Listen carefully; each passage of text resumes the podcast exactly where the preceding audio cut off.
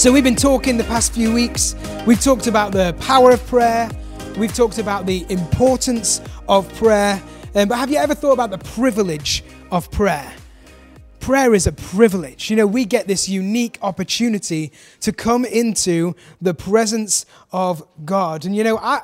I can't really imagine for any of us, and maybe I'm doing you a disservice here, but I can't believe that many of us, if any of us, will get the chance to stand in front of uh, the King of England and maybe have a conversation with him. You know, we were at the AOG conference a few weeks ago, and Pastor Glyn Barrett actually had to leave the conference to go down to London um, for a rehearsal for the coronation service. And in that moment, he did get to meet the king. He got to stand in front of the king and shake his hand and have a brief conversation with him. But for mo- most of us, you know, Joe Bloggs on the street, probably not something that we're going to get to do. But that doesn't really matter because we have this unique opportunity where we get to stand before the King of Kings, the creator of the universe, and have a conversation. We have that privilege of being able to, to do that. And it's, you know, we should never take it for granted. We should never take prayer for granted. So, we've been looking over the past few weeks at the triune nature of prayer, that we pray to the Father through the Son, and then this morning we're going to look at praying in the Spirit, being Pentecost Sunday. You'd think we planned it, wouldn't you? so, let me just give you a little context before we before we jump in this morning. So, after Jesus was crucified, and then three days later, he rose again, and he spent 40 days just preparing his disciples for their future without him. He was just kind of preparing them, getting them ready for, you know, they'd spent three years hanging out with Jesus, learning from him, um, teaching with him, being part of the miracles that he performed, and they spent this time in just close proximity with him, but he was going. And so he needed to just get them ready for that, that I'm not going to be here much longer. You're going to have to do this on your own a little bit. And so he spent some time preparing them, um, and he gave them the Great Commission to go into all the world, to preach the good news of Jesus, to baptize people in the name of the Father, the Son, and the Holy Spirit. And then in Luke chapter 24, he says this And now I will send the Holy Spirit, just as my Father promised. But stay here in the city until the Holy Spirit comes and fills you with power from heaven. And I love this because Jesus has just told the disciples to go, to go into all the world, to do this thing. He's just given them a job to do. But then he says, But before you go, I want you to wait. Before you go and do this thing I've asked you to do, I want you to wait. Who here likes to wait? Don't we love sitting in traffic jams on the motorway? Don't we choose to join the longest queue in the supermarket? We just love to wait, don't we? You know, I think for many of us that if we knew what we needed to do, if we knew that we had a job that we needed to get done, we'd probably just get stuck in and do it. But Jesus said to the disciples, wait. He said, wait. So I don't know about, about you. Maybe for me, we just want to go and get stuff done, even if we know that waiting means that help is on its way. You know, I, am going to embarrass you for a minute, Ray. So Ray and V moved house not so long ago, and, uh, and they had sofas to move up to a first floor flat. And Ray is a big, strong man, and, and he'd called me up and said, I'm going to need some help, but Instead of waiting for me, he had to go and he got the sofa, one of the sofas up first on his own. I have no idea how he did it. Incredible. He could have waited, but he chose not to wait. But then he waited for the second one and we got it together, didn't we? We did it together. But we, we like to, I mean, it's the same with me. I just like to crack on and get stuff done. I don't like waiting, it feels like wasted time. But Jesus said to the disciples, He said, wait.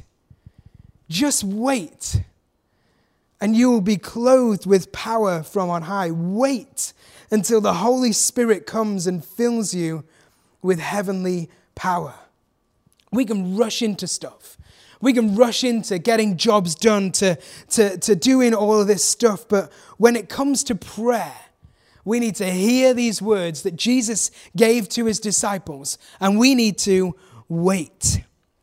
You know, if we dive straight in instead of waiting on the Holy Spirit to, to join with us in our prayers, we're at risk of praying in the flesh. We're at risk of praying in the flesh, and that is the opposite of what we want because when we pray in the flesh, what we're doing is we're relying on our own ability to carry these prayers forward.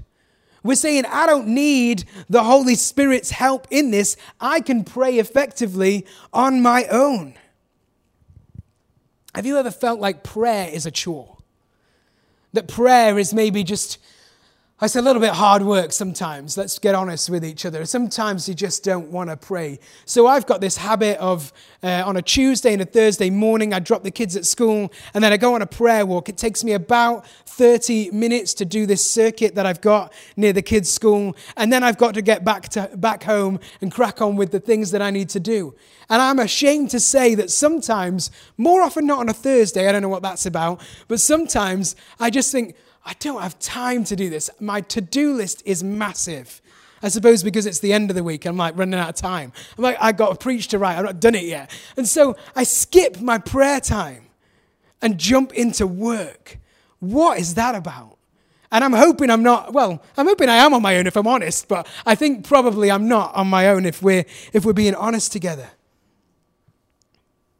We need to wait we need to wait on the Holy Spirit, not just jump in, not just get to our to do list, but to wait on the Holy Spirit. Because when we feel like like prayer is forced, when we pr- feel like prayer is, is a chore, then we might be tempted to, to overcome this feeling with, uh, with doing it prayer in a different way, where we maybe we get really long winded and we just start to like throw in every Bible verse we can think of and throw in all those Christian phrases we love to, to say. And, you know, like I mentioned last week, Jesus speaks against that. And when we're praying prayers like that, when we're just reeling stuff off and we don't even know what it is that we're saying, we're just trying to fill the time with stuff that sounds godly. Well, that's praying in the flesh because we're not partnering with the Spirit in this. We're just praying in our own efforts. And maybe you struggle because you're praying, but then you want to just give up after a certain amount of time and you think, oh, I don't know, maybe my prayer was a bit short. It wasn't long enough to be of value to God. But the, the power of your prayer is not defined by the length of your prayer. Help me. That's a short prayer, and you can pray that in an instant. It doesn't matter how long we pray for, it's that we are praying and that we're praying in partnership with the Spirit. And so, whatever it might be for you, these attempts to kind of push past the, the difficulty of prayer or the feeling that prayer is a chore, when we begin to pray in our own strength, it's just a poor imitation of the true power and the authenticity that comes from praying in the Spirit, the freedom that we can feel when we partner with the Holy Spirit in prayer. Because when we pray in the Spirit, He carries our prayer forward. When we pray with the Holy Spirit, He takes it to God. And I don't know about you, but when I'm praying in that way, I can almost feel caught up with my prayers. And, and it's not that I'm babbling on, but it's that I begin to pray stuff I didn't even know that needed prayer. And the Holy Spirit just begins to, begins to carry you along in your prayers bringing them to life. You know, I believe that the Spirit illuminates our mind and moves our heart and grants us a, a freedom to pray in a way that we can't pray on our own. You can almost imagine prayer like a bike ride. And if the first half of your bike ride is going uphill and the second half of your, of your bike ride is going downhill, well, that, that first half where you're going uphill and it's a bit of a struggle and you're, you're really needing to push on through it all, well, that's praying in the flesh. That's what it's like when we're not partnering with the Spirit. But then when you get to that, that pinnacle and then you begin to come down the hill, the freedom that comes with just, I don't even need to pedal anymore. I can just lift my feet off even and just fly down this hill. the freedom that comes from that is like the freedom that comes from praying in the Spirit. It's that awareness of the downhill energy and the, the momentum that indicate to us, yeah, right now, this is how I should be praying. This is what real prayer feels like. You know, when we jump into prayer, when we get when we get stuck into reeling off the, the requests that we have of God, we miss out on the joy. We miss out on that privilege of being in His presence of being in his presence. The late Dr. Martyn Lloyd-Jones, who was minister of uh, Westminster Chapel in London, he said this The living reality the Spirit creates is the awareness of God's presence. Experiencing his presence will seem much more important than any petition you're going to make. You know, praying in the Spirit allows us to have communion with God. It allows us to have that, that conversation with our Heavenly Father that it's a privilege. It's an honor to, to be in His presence, but it's one that is granted to us as followers of Christ. Have you ever tried to have a conversation with a stranger, with someone you don't really know? My dad was excellent at this. He could have conversations with anyone. They would, he would just pull stuff out of nowhere and, and spend ages talking to people and make them feel like they're so important. But for some of us, it's really awkward, isn't it? And it's really uncomfortable. And, and you just, you're almost trying to clutch at straws to find some common ground so you can have some semblance of a conversation with them. But when we pray to our Heavenly Father, through the power and the presence of the Spirit. We're not entering into the throne room as strangers. It's not awkward and uncomfortable, but we are entering in as sons and daughters. And so there is an ease that comes to our prayer life when we pray with the Spirit. In Ephesians 6 18, it says, Pray in the Spirit at all times and on every occasion. Stay alert and be persistent in your prayers for all believers.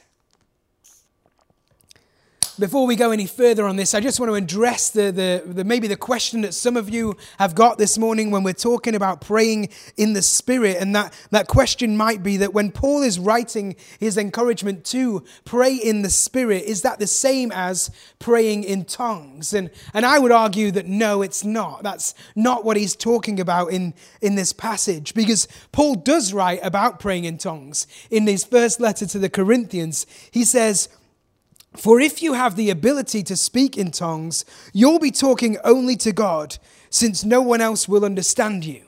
You'll be speaking by the power of the Spirit, but it will be mysterious. And so clearly, there is a situation where praying in the Spirit does mean praying in tongues.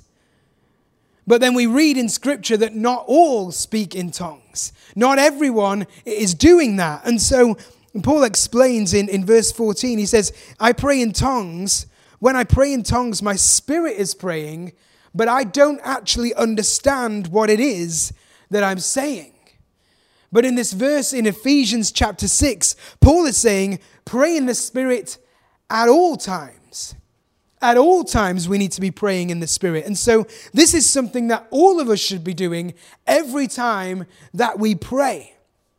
And then he goes on after that verse to give some prayer requests for the people reading his letter. He says, Pray for your fellow believers. He asks for prayer for himself that he would have the, the right words to speak and the boldness to speak them out. But, but if we know what it is that we're praying, then that does not line up with his description and our understanding of praying in tongues. Because when we pray in tongues, our mind doesn't comprehend what our words are saying.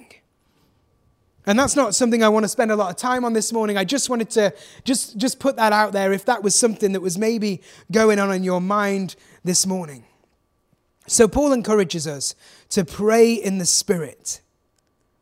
But it's not just our prayer lives that should be done in and, and by the Spirit. It's not just our prayers that need to involve the Holy Spirit. In Galatians 5:16 it says, "Walk by the Spirit, and you will not gratify the desires of the flesh."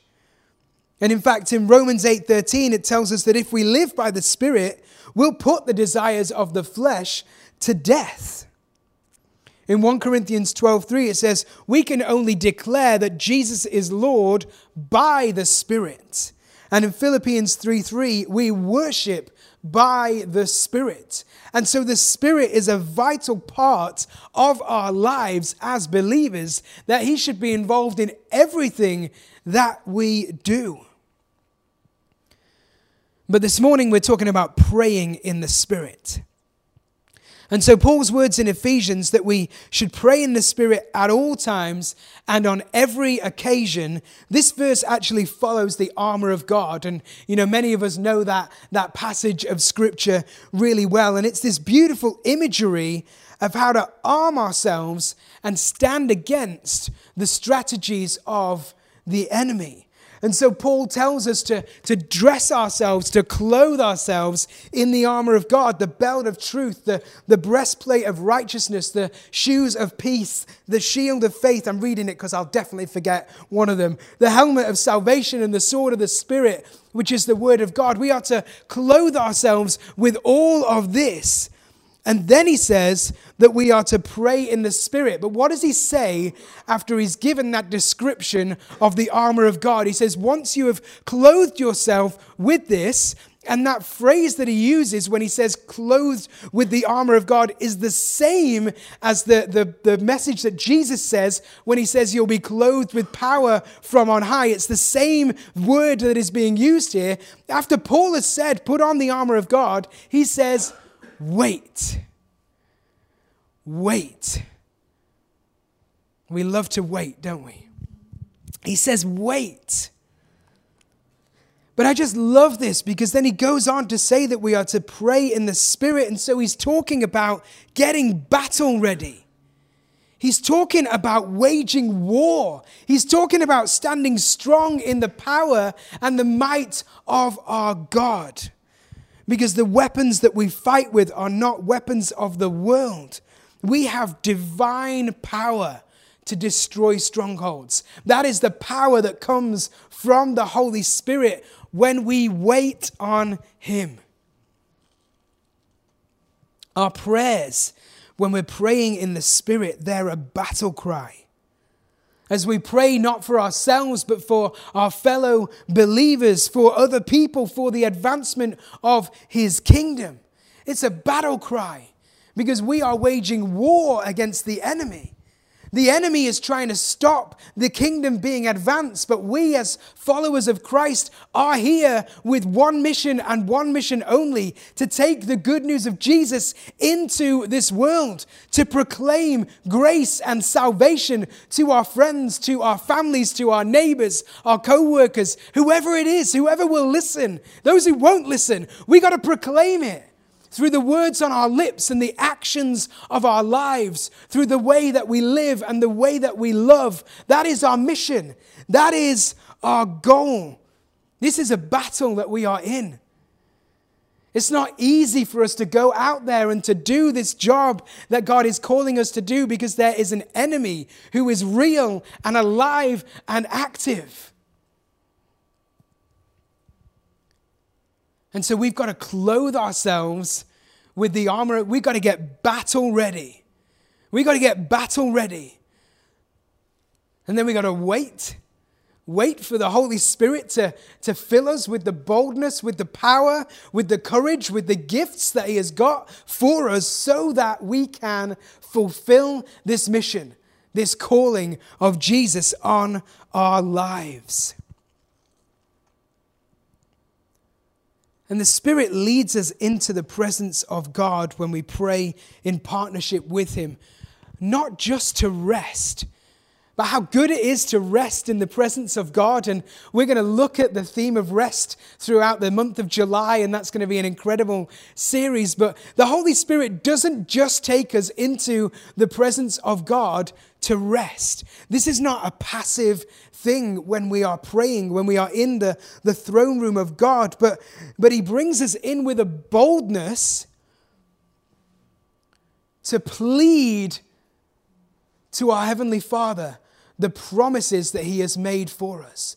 Like we were doing last week, that we are filled with this boldness and this courage to plead with God for the things that we want, to plead with God for the things that He has promised for us. You just read the Word of God and see the many promises that He has given to us that the lost will be saved, that the broken will be healed, that we will find rest in Him, that we will find life in Him, that He will finish the work that He has started, that we can have healing, that we can have peace, that we can have provision, that we can have safety, that we can have comfort, that we can be clothed with power from on high in order to do even greater things than Jesus did. Oh, that gets me every time. Because what did Jesus do? I mean, he walked on water, he turned water into wine, he healed people, he brought people back from the dead, and he rose from the dead. And yet he says to us, we will do even greater things. What is even greater than that? But let's believe for it. Let's be filled with this boldness that actually, yes, these are promises of God, and so we will see it in our lives. It's great to hear stories of it happening around the world to other people, but I want some of this. I want some of this in my own life. I want to be able to stand here and give you first hand testimonies, first hand testimonies of God's goodness and His power. When we pray in the Spirit, we enter into the throne room of God already clothed in the grace and the love of Jesus through the work of the cross. And so now we have the right to plead to our Heavenly Father for the promises that He has made over our lives, that we will receive those things that He said we would. When we enter His presence, we're not bowing down in front of a stranger. We're not trying to make awkward conversation with God. We're enter, entering into his presence with the knowledge that we are sons and daughters of the Most High and with an awakened sense of intimacy and awe of him. We need to be praying in partnership with the Spirit. And don't hear me wrong, we don't demand of God. We don't have the right to demand of God, but the Bible says, with thanksgiving, make your requests known to Him. Don't keep it to yourself. Don't just sit on it and think, well, it might happen. Bring those requests to God with a heart of thankfulness. Bring them to Him. He wants to hear what's on our hearts. We got to pray with the Spirit. And so there's just two final things I want to touch on this morning. And the first is uh, the prompting of the Spirit. You know, the closer that we are to God, the closer that we walk with Him, the clearer we hear His voice. You know, if you're feeling like, I'm not really hearing from God right now, maybe just take a look at your life. Maybe just take stock of your walk with Him. Are you actually spending quality time with God? Do you know, if I want to sit down and prepare a preach, I cannot skip my Tuesday or Thursday prayer time because it won't come. It will be like that uphill slog trying to get something prepared for a Sunday morning. I've got to spend time in His presence. And when we walk with God, we will hear His voice clearly. You know, in the book of Revelation, we, we hear this, this vision that John was given by God of the things that were to happen. But he says right at the beginning of that book that he was in the Spirit and then suddenly he heard this loud voice like a trumpet. So he wasn't cracking on with his to do lists. He wasn't busy with life. He was waiting on the Spirit. And then he heard from God. To be revelation ready, to be open to hearing what it is that the Lord wants to communicate with us we've got to be walking with Him. We've got to be walking with Him. We've got to have our eyes fixed on Him, seeking first His kingdom and His righteousness. And what we may find then is that we feel the, the prompting of the Holy Spirit to, to pray for something. You know, Ruth's got some incredible stories about, about this kind of thing, but I remember a, a year or so ago um, that in the morning, Ruth was telling me that she woke up at like 4 a.m. with a, a prompting to pray for someone. And she didn't just pray for that person, she then dropped them a message and, you know, just let them know that she was praying and, and checking in with them. And then it turned out that that person was also awake at three, four in the morning, really struggling. And they've been struggling for a long time with, with just depression and, and anxiety, and, and all of this stuff was going on. But Ruth was able to share that, that she'd been prompted by the Holy Spirit to pray for this person, and the impact on their life was huge. You know, we've got to listen to the Holy Spirit. So, firstly, we've got to walk with God so that we are open and available to hear from Him. But then the next thing is we've actually got to act on that. We can't just hear from God and think, yeah, that's good. We've got to put it into action. The quickest way to quench the Spirit is to ignore the impulse to pray. You know, I vividly remember this moment in my teenage years. I was at a Christian festival in Manchester and there was bands playing um, and all that kind of stuff. Anyone remember the Worldwide Message Tribe? They were cracking on. It was brilliant. Um, and I remember this girl pushing through the crowds to get to me. And I know what you're thinking. I was a very good looking lad back then. But she pushed through the crowds and she got to me and she tapped me on the shoulder and she shared that she'd felt prompted to, to tell me something, to give me an encouragement. And I'm not going to lie, I've got no idea what it was that she said. But I remember in the moment thinking, that is not for me. I don't know what you're saying, but it wasn't a, it wasn't a criticism. It was an encouraging word, but I was like, I, I, I don't think this is for me right now. But she felt a prompting and she did something with it. Now, I don't know what it was. I can't remember, but it may be that what she spoke was exactly what is happening today. I don't know. But what I would say is that if you feel a prompting from the Holy Spirit, put it into action. Go and give that encouragement. Pray that prayer. Say that thing, whatever it may be. Go to that person. Offer that help. Whatever you feel the Holy Spirit is prompting you, it's better to do it and be wrong, but still give them some encouragement than to not do it and for that person to miss out. And let me be clear here, I'm saying encouragement many times because if what you feel is a criticism or a correction for someone, you better be sure that you are hearing from God before you go and bring someone down. But if what you've got is going to build them up, then go and share it with them anyway. We can never be too encouraged. We can never be too encouraged. So if we hear the prompting of the Holy Spirit, don't just hear it, put it into action. You know, I also remember from my, my teenage years that my youth pastor at the time, he felt prompted by the Holy Spirit to pray for me that I would quit smoking. I was not smoking. But he prayed that prayer and I let him pray that prayer and whatever. But some people might have taken real offense at that. But I was like, whatever, he's, he's doing what he thinks he needs to do. so you've got to be careful what you pray, what you what you're listening to, but, but anyway, we've got to listen to the promptings of the Spirit. And the second and final thing I just want to touch on is, is groanings of the Spirit. Groanings, that's a good word, isn't it? We'll get into the meaning of that in a minute. It says in Romans 8 26 to 27, and the Holy Spirit helps us in our weakness. For example, we don't know what God wants us to pray, but the Holy Spirit prays for us with groanings that cannot be expressed in words. And the Father who knows the hearts of all, the Father who knows all hearts, knows what the Spirit is saying. For the Spirit pleads for us as believers in harmony with God's own will.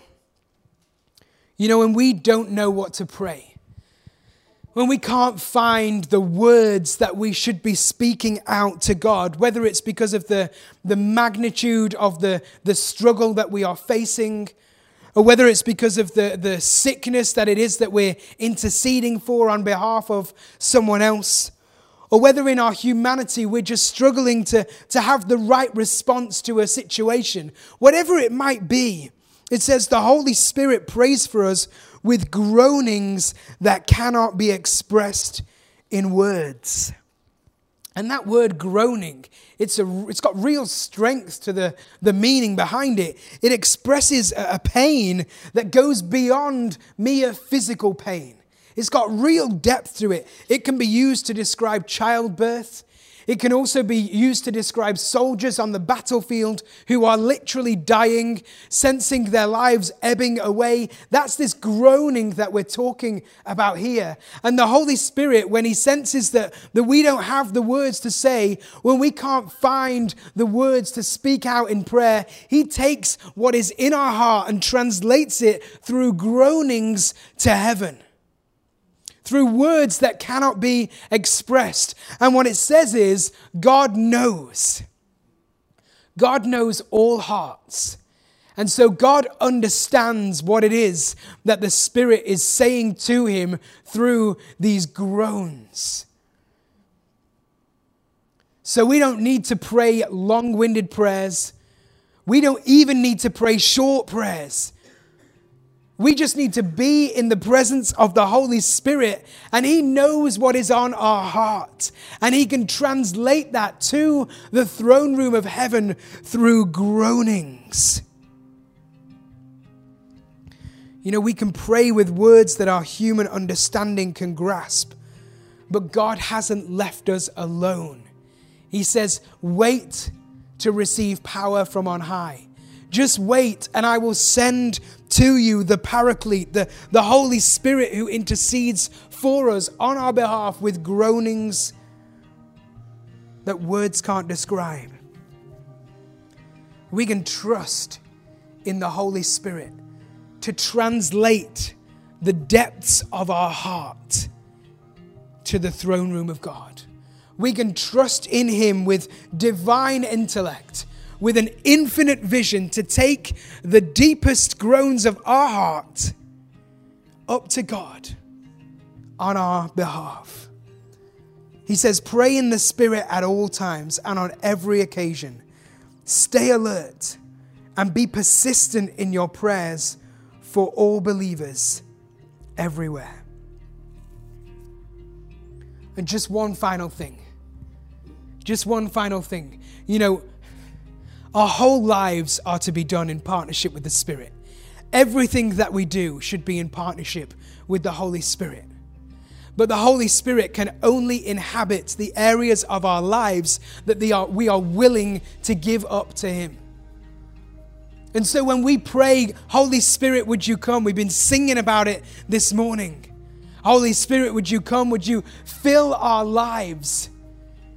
If there is something within you that you are holding back, He won't inhabit that bit of your life. If you're holding something back from God, the Holy Spirit can work in you and can work through you, but not to the full extent that He wants to. So if we're holding something back, whether that's unforgiveness, whether that's habitual sin, whether that's a character trait or an attitude that is not in line with God's word, if you're holding anything back, if you're not relinquishing full control, you are not experiencing the fullness of the power of the Spirit in your life. And so we need to. Maybe even this morning, once again, just say, Holy Spirit, would you fill me? Would you highlight to me those areas in my life where I've been keeping it back? Where I've been keeping it to myself, where I've not been allowing you in.